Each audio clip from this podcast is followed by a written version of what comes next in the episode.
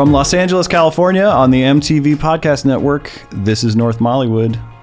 I'm Alex Pappademas, and sitting across from me, known on Pico Boulevard as the Mollusk, Molly Lambert. Hey, everybody. Welcome to North Mollywood. And joining us today is Jonathan Gold, a very special guest, the LA Times food critic and a former music critic, and the star of the documentary City of Gold about his food writing and penchant for amazing hole in the wall strip mall LA restaurants. Thank you for being here. Glad to be in North Mollywood. You uh, you have eaten all over Los Angeles, and uh, not to embarrass you, but you won a Pulitzer for your food writing a few years ago. I did. Apparently, this is the. Uh, today is the 10th anniversary of the uh, review of the taco stand in Highland Park that serves um, the porno burrito. and I, I've, I'm, I'm still the only uh, writer in America who has won a Pulitzer Prize for writing about a porno burrito. That's the best. What I mean, is what's in the porno burrito? It's it's just a regular burrito. It's called that because of its unusual girth and length. sure. I first found out about it. I got a I got an email from somebody who told me to Google porno burrito, and I did, and everything went back to the stand. And there was this large um, series of you know selfies of people trying to s- swallow it all. it was it was a formidable. was that what you won the Pulitzer for? Uh, for I I didn't swallow it all. I, I actually like the potato tacos better, but but for uh, yeah, I, I suppose um, you know alerting the authorities that such a burrito existed. I was very excited about you winning that award also because I felt like it was very vindicating for Los Angeles as a food town, which is something I've always thought, you know, that we are a great place for food. Oh, I think we're the best place to eat in the world. And I love- Note I don't say we don't have we don't have the best restaurants in the world, but we're the best place to eat in the world. I agree. And I, I love the way that you write about sort of vernacular food and strip mall food because that is all my favorite food. Just that food doesn't have to be expensive to be amazing. And sometimes just the opposite. The more expensive, sort of the more, you know, expectations you bring to it. And all my favorite places here are, are in strip malls. Yeah, I was um, interviewing the the musician Ian MacKaye a million years ago. Uh, uh, Fugazi, he was in Minor Threat, other stuff, and he was famous at the time for insisting that Fugazi not play any shows that cost more than three fifty to get into. And I was asking him about that, and he said that it gave him the freedom to suck that he couldn't understand the people who would pay like you know $115 to get into a show and it was terrible why they didn't just like rise up and tear down the stage if if you see a show that's bad for $115 it's you're looking for ways to improvise that molotov cocktail and it's not quite that way with food. I mean, some very expensive food is extraordinarily good. It's just that it isn't necessarily extraordinarily good. And a lot of times the, you find the best food is coming from people who are trying to replicate what they ate at home. They're trying to recreate their experiences of where they came from. I mean, whether that's you know bar- barbecue in Oklahoma or whether that's um, you know a, a Japanese place that sells spam sandwiches, it's still that yearning. And I love sort of what happens in the translation sometimes, you know, especially through Los Angeles. It's like you get a lot of, you know, I, I didn't know about the pastrami burrito being sort of a LA specific thing. Well, pastrami burrito has been a big thing for God, decades and decades. Yeah, I didn't know it was because of sort of the Boyle Heights sort of the immigration turnover from being the the Jewish area to being a, a Hispanic area. That it was. Yeah, there's this atavistic longing for pastrami on the east side. And sometimes you talk to people and they love pastrami's and they don't quite know why they do. Um, my wife's grandmother, I mean, uh, who grew up in, you know, Boyle Heights, um, used to talk in this sort of dreamy voice about these sandwiches that she had when she was a little girl. They were pastrami sandwiches and they came from this place on Brooklyn Avenue, which is now Cesar Chavez, and she never. She would never see that sandwich again because the place has been gone so long. And she talked a little bit longer, and I realized that she was talking about Canter's Delicatessen, uh, which of course is you know the famous old line deli on Fairfax. It's the one that you know Charles Manson played the guitar for spare Chains in front of. And I took her there, and the look on her face when she tasted that sandwich that she'd been dreaming about for 50 years was just stunning. Oh, you're making me want a pastrami sandwich real bad, right? I've done my job.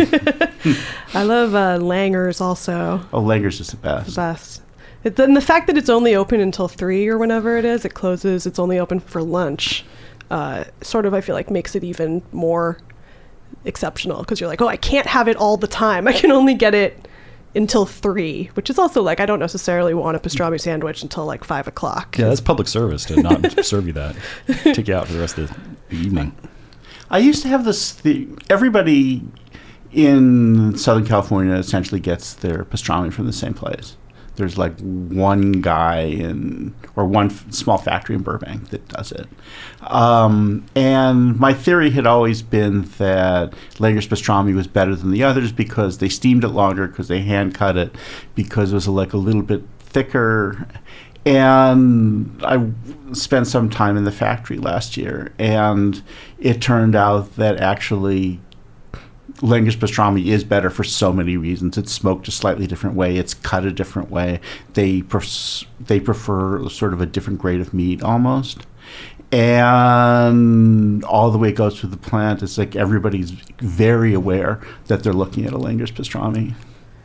Well, uh, you mentioned we were talking on Twitter, sort of in anticipation of this episode. Uh, I had a very exciting uh, underwater encounter over the weekend with a giant sea slug that washed up on the beach. I was at Malibu Lagoon Beach, which turns out to be Surfriders Beach, which I didn't know until they were yelling at us not to swim, that it's the all surfing beach. Mm-hmm. And I guess I'd been there before on a day when it wasn't quite such a hot, beautiful July day. So every surfer in the world was out. Uh, and so I was kind of like more interested in the tide pools in general. And this thing washed up, and I saw these people looking at it, and I said, Oh, look at, you know, what's on that rock that they're all looking at. And then I realized that it was the entire rock was a sea slug. and it was so big i could not believe how big it was i was just like oh it's an alien it was just completely an alien it was breathing it was like as big as my head at least and i looked it up and i guess that's the biggest kind of sea slug there is is the uh, california black sea hare and it's this enormous thing and it has like a valve and I guess most of them squirt ink at you. If you try to touch them too much, they will squirt purple toxic ink at you, but this kind doesn't squirt ink. So my friend actually ended up picking it up and putting it on a rock and bringing it back into the ocean, although I'm sure it just kept getting washed back out. And it was amazing and kind of all I can talk about and think about. I, I saw this on your Instagram. It looks like the brain bug from Starship Troopers. It like, is. And about that size. Yeah. The- it completely is. I I just could not t- stop talking about it because I was like, that's an alien that lives in the ocean. So do we. And they get up to 30 pounds apparently. 30 to 35, yeah. Yeah. And it's, I mean, I saw your pictures on Instagram also, and I was surprised that it didn't slime you. Yeah. Because it's it doesn't like squirt ink like a squid. It exudes ink. It's just like this inky slime. I was kind of hoping it would, I have to say, because that would have been even more alien and, and weird of it to do. And then I found out later, I guess this kind specifically does not do the ink, which is also good because my friend picked it up. And I was like, he's going to get inked, definitely. And then I saw that it is a delicacy in some places. You can get it with leeks. Yeah, they uh, they they cut it into sort of slivers and they and they stir fry it. Where is with is that that you can get Yeah, it? what kind of cuisine is that? It's a hybrid cuisine. It's the it's from the area Yanbian, which I'm sure I'm pronouncing completely incorrectly, but it's the part of China, Shandong, that's right north of North Korea. So it's like the only place in the world where people actually escape into China. and then they eat sea slug. Yeah, it's it's landlocked. I mean, it's culinary. It's a sort of a fascinating thing. They do mostly Korean food. It's I think forty five percent ethnic Korean. It used to be as high as eighty. They are known throughout Korea for their adeptness with uh, bosintang, which is a stew made out of dog. Have you had it? I have had a version of it made with goat, but I, I haven't had the. I, I haven't gone full Bowser. Yeah. I, I actually, uh, on my first trip to Korea, I was talking to some people. I found out the street that was lined with restaurants um, serving this in Seoul. And I asked a bunch of people, and we had some discussion about what the best one would be. And I went there, and I was about to go in, and I realized that if I had eaten dog, that because of what I do, I would have to write about eating dog. And for the rest of my career, people would say nothing but, that's the man who eats dog. Well, I think it's interesting because one of the things I was thinking about with the sea slug was that it was so cute. I became very attached to it because it was like the size of a puppy almost, and it was, you know, it was breathing. It was like moving, and it felt uh, very much like a, a creature that you could have as a pet. Or, you know, I just was thinking about it in a different way than I usually do. And uh, then we went to the Reel Inn afterwards, and I got fried oysters, and I, I couldn't finish eating them because I kept thinking about the sea slug and being like, oh, I'm eating my friend. What am I doing? Uh, once is it just you know what's wrong with me that if something is cute, I don't want to eat it, but if I don't have that association with it, it's fine. You know. That's why things Yeah. are cute, is so that their their parents won't eat them when they're born. It's like Right. it's like why a kitten is cute, or uh, you know. you know, but I was saying it's like, well, some people, you know, might be thinks the sea slug is like a weird thing to eat, but it's like not weirder than eating a crab, you know, which is also an alien. I mean, sea sea hares are almost uniquely cute among Yeah. slimy creatures like that because they have those two uh, antenna. Yeah, which are up- called rhinophores apparently. Yeah, And yeah, and they look like a little bunny. They look like a little cute sea slug bunny thing. and they, they call them hares, so you think of rabbit ears, but I I don't know about the one that you saw, but they're they're comically small, and and so it looks like somebody not just a bunny, but it looks like a really cute cartoon of a bunny. Yeah. Cuz it's just got two little like Shrek ears coming out of this cute thing. which are apparently not only its eyes but also its tongue. yes. Not so cute now. no, I just I like to think about what is it that makes me think something is alien, and you know, especially in terms of what you eat. Uh, you know, sometimes I give my vegan friends a hard time about like, well, you, you know, don't you think vegetables get don't don't they scream when you pull them out of the earth, and we just don't acknowledge it because it's not something we can hear. But you know, there are studies that show that they they don't like being being taken out of their homes. Which then you get to the point where you're like, okay, you can't eat anything because everything is cute and alive in some way. Well, th- there there are some people who not so many, but who will only eat things that want to be eaten. And like fruits exist to be eaten. Vegetables, not so much. And there are fruitarians or, or is it Jainists who only eat things that fall off trees once they've fallen? Yeah, and they refuse to eat um, onions because they might damage an ant taking it out of the soil. Well, we've been talking about ants a lot on this podcast recently. Yeah, all of all of Molly's empathy for other species uh, stops at ants. well, again, it's like you have the empathy and then they're trying to eat you, and you're like, okay, it's me or them. I gotta make a choice here.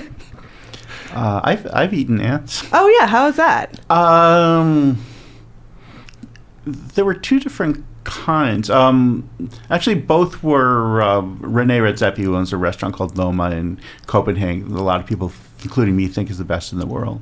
It's, it's officially not this year. It's number three or something. But um, he does this, did this dessert for a while with uh, blueberries and An ants? and they sprinkled ants on them.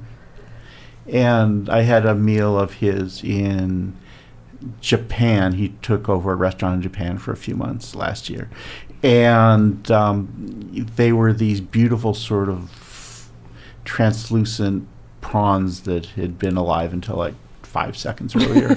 and they sprinkled ants on them, and the ants had just this beautiful, sort of peppery flavor So ants are delicious.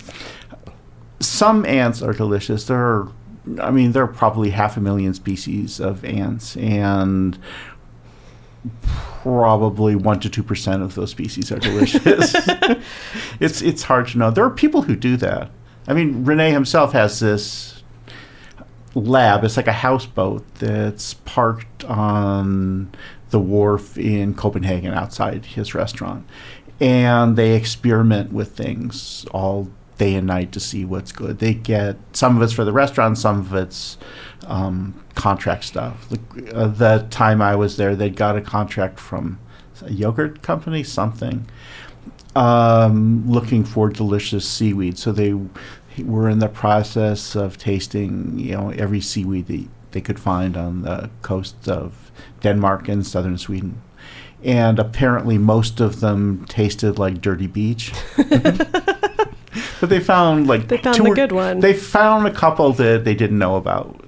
I like seaweed. How did they find the good tasting ants? What was the trial and error involved in that, given the variety of ant species? Um, there's a chef in Sao Paulo named uh, Alex Atala. Often thought of as like the best chef in South America. His, his restaurant's extraordinary. He's constructed like an entire jungle cuisine of like not all foraged foods, but mostly foraged foods from the jungle. And uh, ants were something that he did. He, I've never had his dish with the live ants, but he does dishes with like live ants crawling on them. Well, that's supposed supposedly the next food frontier, right? Is insects because they're omnipresent and easy to farm or something. Yeah, night market has grasshoppers. Yeah, I mean, a lot of That's cuisines in the have mix. insects, and again, it's like as somebody who eats crawfish, you know, I I try to think about like why is it that I can eat a crawfish, which is like a totally creepy arthropod, but if somebody offered me like a cockroach, I'd be like, no, that's gross. But But if it's just it's just cultural. There's something about cockroaches or water bugs they usually call them when they're doing it that you can get the you can get them Thailand that they're big in Thailand and they're sautéed. And they're usually just crunchy and nice but like one and out of every four or five there's just this bit of goop that didn't quite cook through in the middle. And then you, s- you suddenly realize in an extremely visceral way that it, you're eating a roach um, there, there's a restaurant in LA serving uh, Oaxacan food called Guelaguetza. Yeah, I was gonna say that serves extremely crickets. delicious crickets. Yeah, I mean, they just serve you a plate of fried crickets and tortillas and guacamole, and you make yourself little cricket tacos. I feel like anything if you fry it, it's gonna probably be edible at least. The, but the problem with having bugs as a main source of protein is that you really don't want to eat like two heaping scoops of bugs.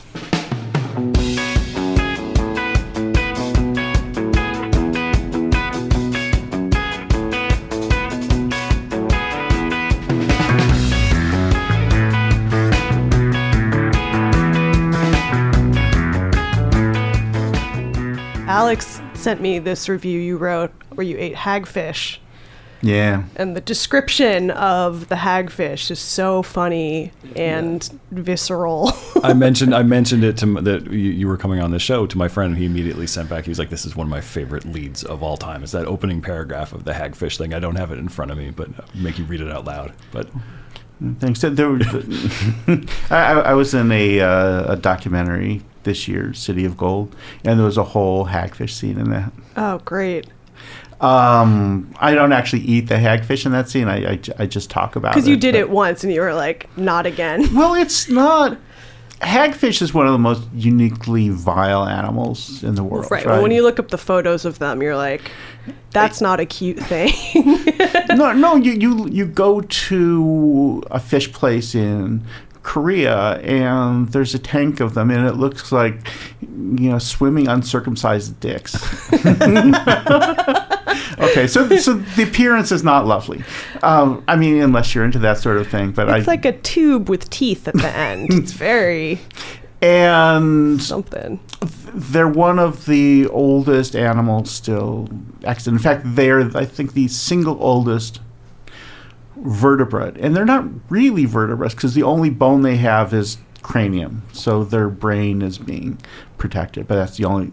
Other than that, it's a sort of like icky cartilage. It has a brain.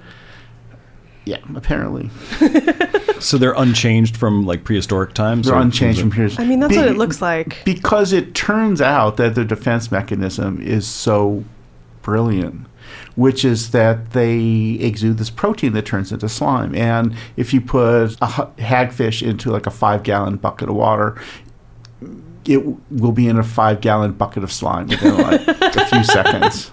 That and so when anybody tries to attack it they just slime it. And the and the fish or crab or whatever is going to try to eat it um, suffocates on the slime. They don't necessarily die, but they definitely go away. and if you look up hagfish on YouTube, which I recommend, there's this other thing they do that is so alarming. The way they clean the slime off themselves is they turn themselves into they tie themselves into like a knot and then the knot and then they the knot goes down the length of the hagfish and this giant like ball of snotty solidified seawater is comes off of them and they're shiny and new. See, that's amazing. so you know they they catch them they they skin them. The the slime doesn't happen when it gets to a restaurant. And they toss them on a grill. And watching hagfish cook on one of those tabletop grills is one of the most alarming things you could possibly do in a restaurant because th- I mean they're not alive but they writhe as if they are and it's this entire heap of tangled, writhing hell eels. And somebody is like, mm, I can't wait to eat that. It's going to be amazing. Well, the thing about it is they're not really delicious, right? I mean, they're not they're not inedible. I mean, I, I would eat eat one again, but it's like an e- like eating eel only worse. I mean, I like eel. That, but that's the thing is like I like eel because by the time it gets to me, it's already on top of sushi rice. If I had to watch the eel be killed and and cut, I would probably lose my appetite more. Which is the same as like if I had to watch a cow get slaughtered, I would never want to eat it. Oh yeah, there's that there is that problem. Yeah, you have Um, to kind of have the separation in your mind of like where did this come from? Or you just get really into that and you're just like, I want to see everything like killed right in front of me so I can just confront it and then I eat it and I, you know, I earned eating it. Well, that's what they that's what they say. There's those movies like that. Like the, there's that movie Glass Walls. that, Like Oh, I, God. I, I met Sam Simon, the one of the creators of The Simpsons, uh, like a few years back, and he is a you know devout was a devout vegetarian and was basically like, I'll show you this movie. It'll make you a vegetarian. It's ten minutes long. It'll make you a vegan for life. And I was like, don't show me that movie then.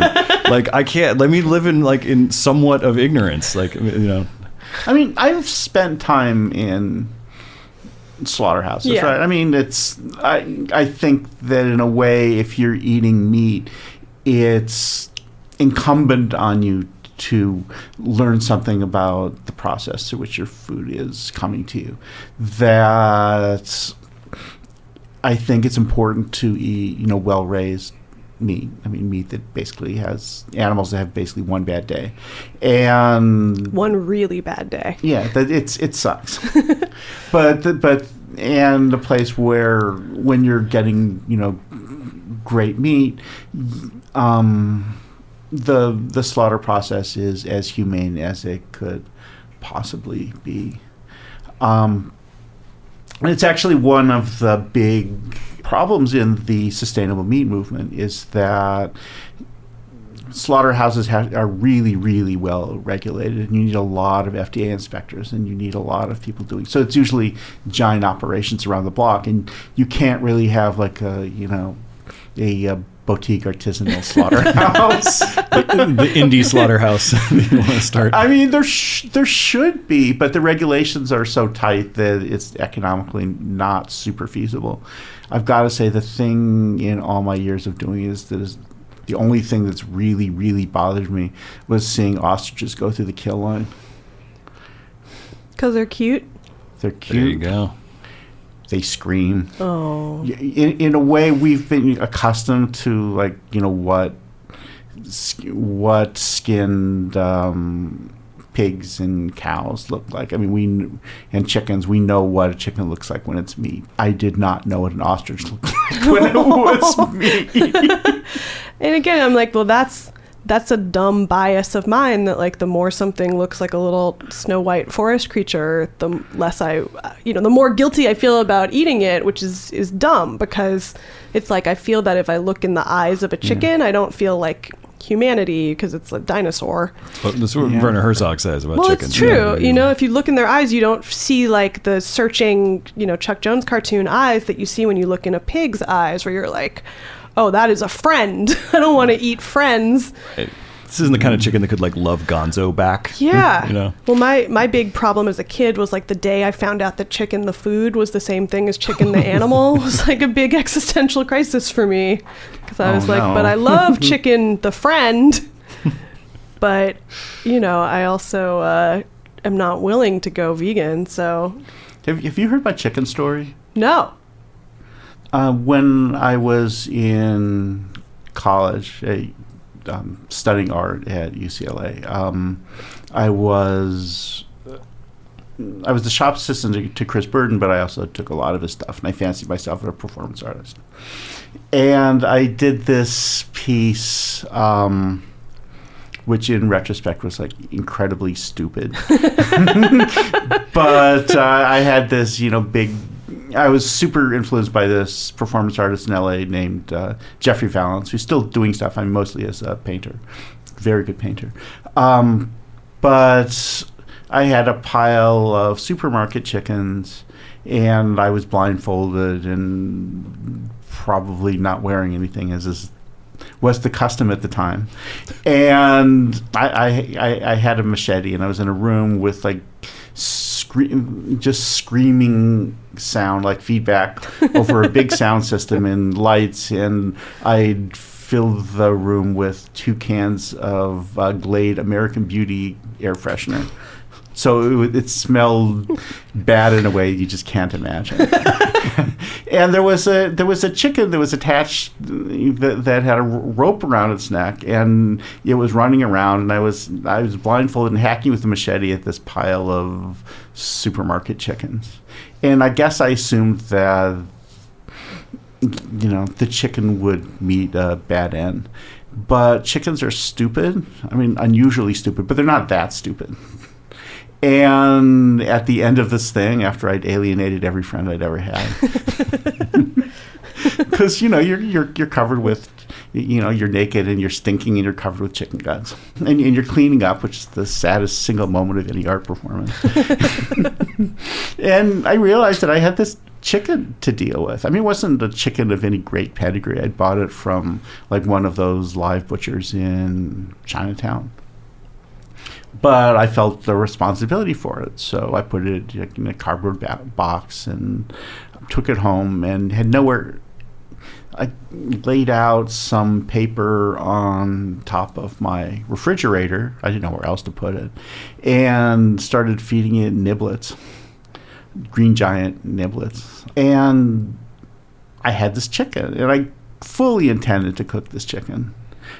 Remember, I was 19 at the time, right? I mean, it's it's, it's not complete impunity for stupidity, but it, it gives you some idea why.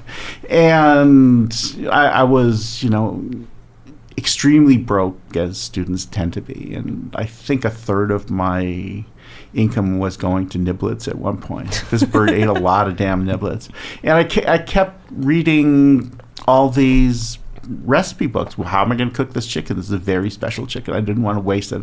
I didn't want it to be a bad tasting chicken. I wanted it to be something that was worthy of its, you know, niblet fed existence eventually, I, I, guess they clipped the wings of chickens when they prepared them for sale. The wings grew back, and it, it, figured out how to leap off of my refrigerator and wander on my apartment. And suddenly, it wasn't like a cute thing on my refrigerator. It was something that was shitting on every square inch of my apartment. And so I put it on the roof of a uh, thrifty drugstore next door to my apartment building in a uh, kid's playpen. I picked up on the street, and I still fed it, but after three weeks, it disappeared. W- whether it was a bird of prey or neighbors, or I, I don't know. Or it learned to fly. That would be magical, wouldn't yeah, it? that's what I'm going to decide happened. That's the Disney ending. yeah. Did it have a name? Did you give it a name? I, I just called it the chicken. That's probably wise because you knew you were going to cook it at some point. You didn't want to Yeah. personify it too much. Sometimes, right. sometimes I would call it the hen, but it, it didn't. It was distinctly a hen, but it didn't have that many specifically hen-like characteristics to it. Oh. But yeah, th- this this would be be coming to terms with, or trying to come to terms with the ownership of a chicken and not doing very well with it. Well, thank you so much for coming on North Mollywood, Jonathan. oh, I'm so glad. Oh, we're so glad. Big fans. See you guys next week. Thanks a lot.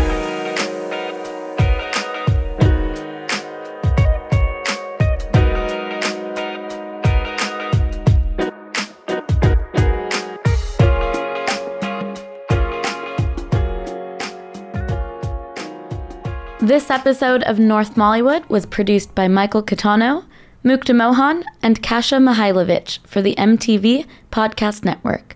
Follow us on Twitter at MTV Podcasts and subscribe to this and other MTV podcasts on iTunes.